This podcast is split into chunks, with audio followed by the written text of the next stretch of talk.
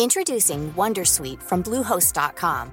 Website creation is hard, but now with Bluehost, you can answer a few simple questions about your business and get a unique WordPress website or store right away. From there, you can customize your design, colors, and content. And Bluehost automatically helps you get found in search engines like Google and Bing. From step-by-step guidance to suggested plugins, Bluehost makes WordPress wonderful for everyone. Go to bluehost.com/wondersuite.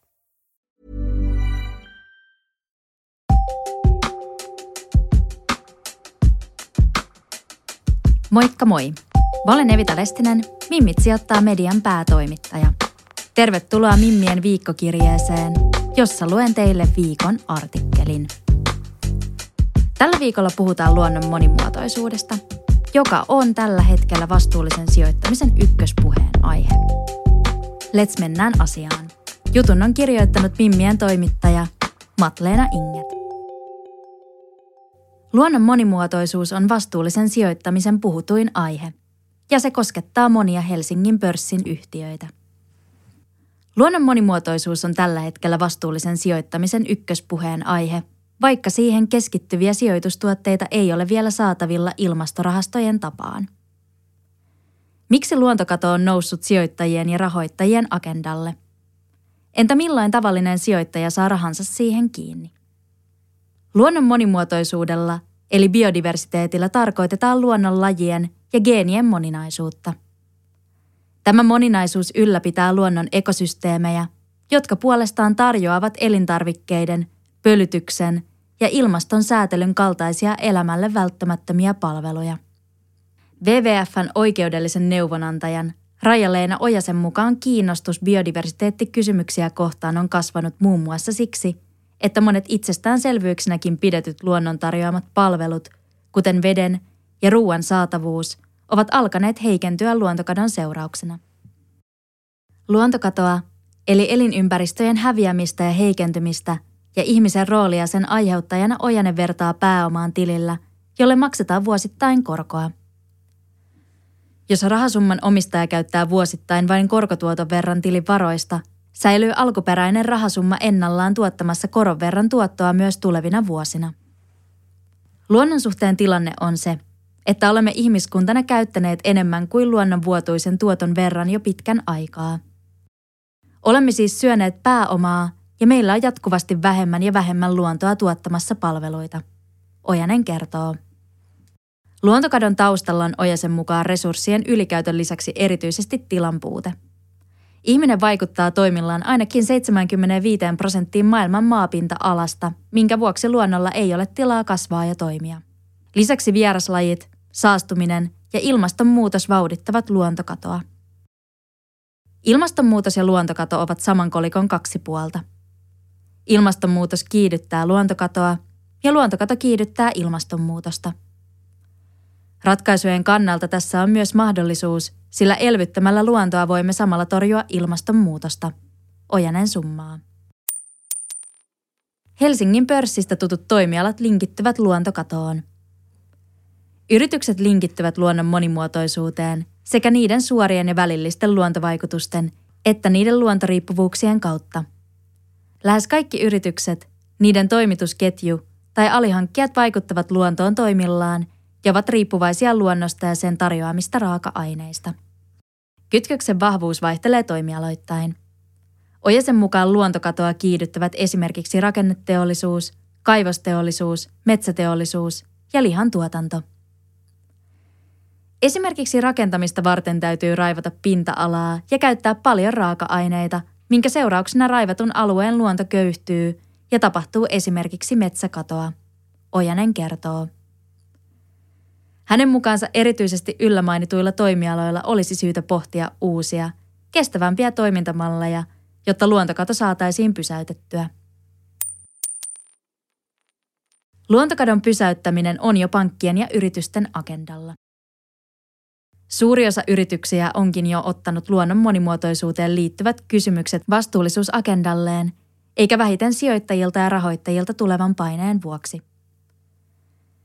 Danske Bankin vastuullisen sijoittamisen asiantuntija Peter Lindströmin mukaan luonnon monimuotoisuus on noussut rahoitusmaailman kiinnostuksen kohteeksi ensinnäkin asiakkaiden etenkin eläkeyhtiöiden ja instituutiosijoittajien tavoitteiden sekä pankkien omien vastuullisuustavoitteiden vuoksi. Lisäksi sääntely ja riskienhallinta ovat nostaneet aiheen merkitystä. Lindström kertoo, että esimerkiksi Danske Bankin vastuullisen sijoittamisen työ keskittyy vuonna 2024 erityisesti luonnon monimuotoisuuteen liittyviin kysymyksiin. Hänestä aihe on suomalaisille yrityksille ja sijoittajille erityisen keskeinen. Merkittävä osa Helsingin pörssin suurista yrityksistä toimivat toimialoilla, joilla on vahvoja vaikutuksia ja riippuvuuksia luonnonvaroista. Lindström toteaa. Vaikuttavuus vaatii tietoa. Lindström korostaa, että luonnon monimuotoisuuteen keskittyvien rahastojen koostaminen on mahdollista ainoastaan laadukkaan ja oikeanlaisen tiedon avulla. Tällä hetkellä rahoitusalalla keskitytään ennen kaikkea kasvattamaan kollektiivista ymmärrystä luonnon monimuotoisuudesta, Lindström sanoo. Hänen mukaansa eri puolilla rahoitusmaailmaa on laitettu paljon resursseja yritysten luontovaikutuksista ja riippuvuuksista kertovan yhdenmukaisen standardisoidun tiedon luomiseen, mutta tällaista ei ole vielä tarpeeksi sijoitustuotteiden luomista varten. Nykyisillä tiedoilla ei voida rakentaa aktiivista osakerahastoa, jossa olisi toimintansa kautta vain luonnolle positiivisia yrityksiä. Jos sellainen olisi nyt Suomessa saatavilla, niin olisin varovainen sen suhteen, mitä kehitystä rahasto reaalimaailmassa edistää. Lindström toteaa. Yhteiset mittarit uupuvat. Haasteita tuo erityisesti yhdenmukaisuuden ja standardisoidun metriikan uupuminen. Ilman sitä yritysten laittaminen paremmuusjärjestykseen ei ole mahdollista.